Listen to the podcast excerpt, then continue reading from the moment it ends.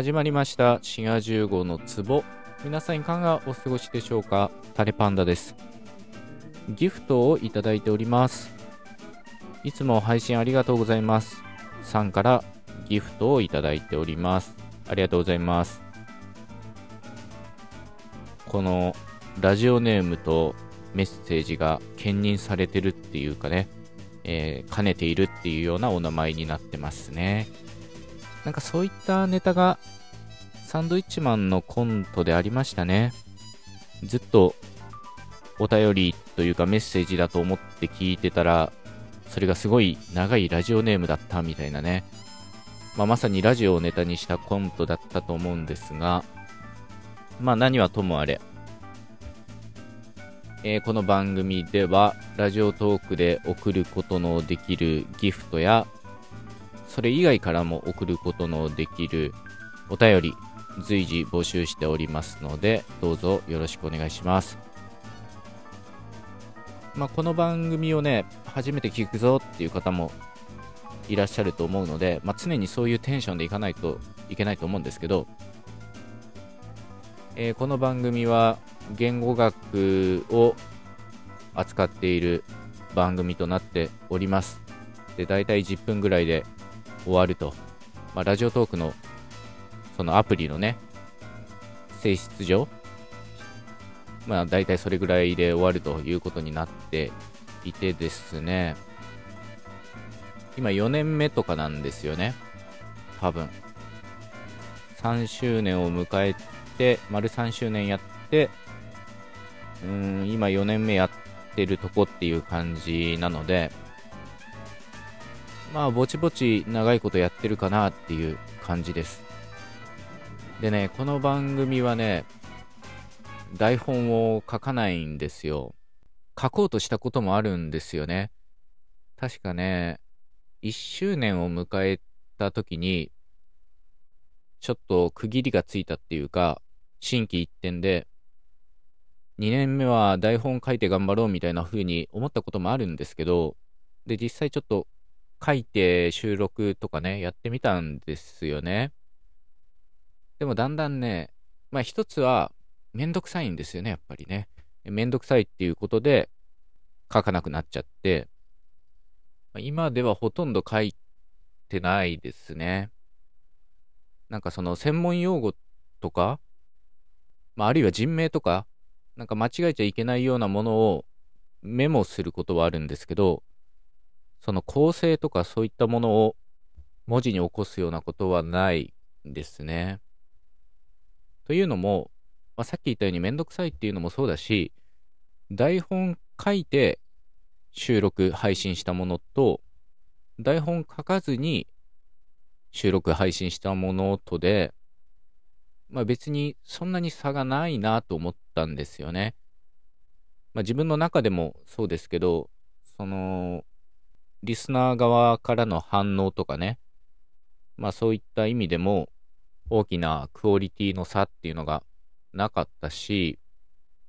それとね、台本を読んでることが恥ずかしいっていうのがね、どうしても抜けなかったんですよね。台本用意してることがリスナーにバレるんじゃないかみたいなね、実際バレてると思います。自分が他の番組聞いたときに、すごい準備されててすごいなっていうふうにね、思うこともたくさんあるんですけど、自分の中でね、簡単に言えばお芝居ですよねがちょっとねできないというか、そこまで突き抜けられなくって、台本があるのになんか初めてのリアクションをしたりとか、驚いてみたりとかね、用意されてるものなのに、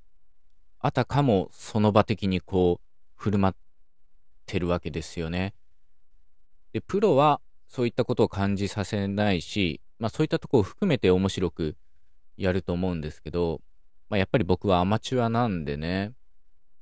そういった台本感っていうのを隠すことができないし、やっぱり恥ずかしさっていうのがね、どっかにあるんですよね。ただこれは一人だからできることですよね、多分ね。二人以上複数人でやるんだったら、ある程度構成とか流れっていうのを決めとかないと、収拾つかなくなるっていうかね、まあそういうことがあると思います。まあそういう台本感を隠せるんだったらいいんですけど、まあ聞いてて、これ書いてるもの読んでるだろうなっていうのをすごく感じてしまう番組も多いんでね、そういうわざとらしい感じはね、まあ、やっぱりリスナーに伝わっちゃうんじゃないかなと思います。シガ15の壺。俺は台本を書かない。こういった場合、最初の俺っていうのは、まあ、主語を表してますけど、まあ、同時に主題でもあるんですよね。この主語と主題の話については過去にエピソードがあるので、まあ、ぜひ聞いていただけたらと思います。主語と主題っていうのは、まあ、似てるし被るところもあるんですけど、特に日本語においては別個の概念というかね、別物として考えた方がいいです。この和っていうのは、まあ、一つは主題を確かに表します。俺は台本を書かない。主題っていうのは何々について言えばとかね、まあカタカナでトピックとかそういった言われ方をすることもあります。まあその分のテーマだっていうことですよね。この和っていうのは主題を表すので、別に目的語が和で表される場合もあります。台本は書かないといえば、まあこれは目的語の方が主題になってるし、まあ何でも主題になろうと思えばなれるんですよね。場所とか、家の中では書かないとか。で、俺は台本を書かないといった場合、この和の裏にはっていうかな、がっていうのが和で隠されてるっていうような風に考えることもできます。まあ、和とがっていうのは一緒に出ることできないんですよね。で、どういった時にそれが確かめられるか、わかるかというと、こととかをつけて、俺が台本を書かないことみたいに言うと、がっていうのが現れるっていうかね、出てくるんですね。こういうふうにことをつけると、その中に主題っていうのは、まあ、現れないんですよね。俺が台本を書かないことを知っている。まあ、こういうふうにがが出てくるわけですけど、もしこれを和にすると、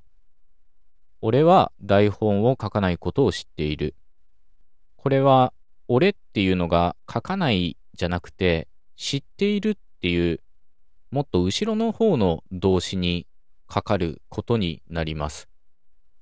俺が台本を書かないことを知っている。俺は台本を書かないことを知っている。まあ、こういうふうに、がっていうのはことの中っていうかね。まあ、小さい方にかかっていて、俺はと言ったら知っているっていう大きい方にかかってるということになります。まあ、この辺のことを無意識に日本語母語話者は使い分けてるんですよね。ただ、このことの中に、和っていうのが決して現れないかというとそうではなくって、対比を表す和の場合は現れることができます。台本は書かないことを知っている。まあこういった場合、台本は書かないけど何かしら別のものは書いてるっていうようなね、まあそういった対比のニュアンスの場合はことの中でも和っていうのが現れます。このようにですね、和っていうのは主題を表す場合と対比を表す場合があるんですが、まあ、このことについても関連エピソードがございますので、ぜひそちらも合わせて聞いていただけたらと思います。この和っていうのはね、本当に奥が深いんですよね。というわけで、今回のエピソードはここまでということで、また次回お会いいたしましょう。番組フォローも忘れずよろしくお願いします。お便りも募集中です。それでは、お相手はシガ15でした。またねー。